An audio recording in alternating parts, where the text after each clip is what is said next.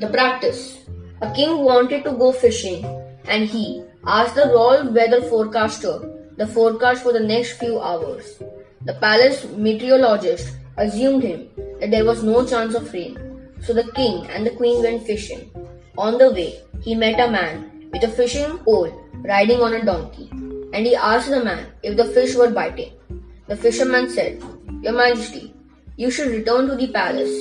In just a short time, I expect a huge rainstorm. The king replied, I hold my meteorologist in high regard. He is an experienced professional. He gave me a very different forecast. I trust him. The king continued on his way. However, in a short time, a torrential rain fell from the sky. The king and the queen were totally soaked.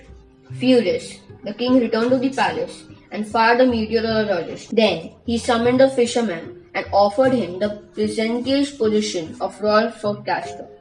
The fisherman said, Your Majesty, I do not know anything about forecasting. I obtain my information from my donkey. If I see my donkey's ear dropping, it means that it will certainly rain.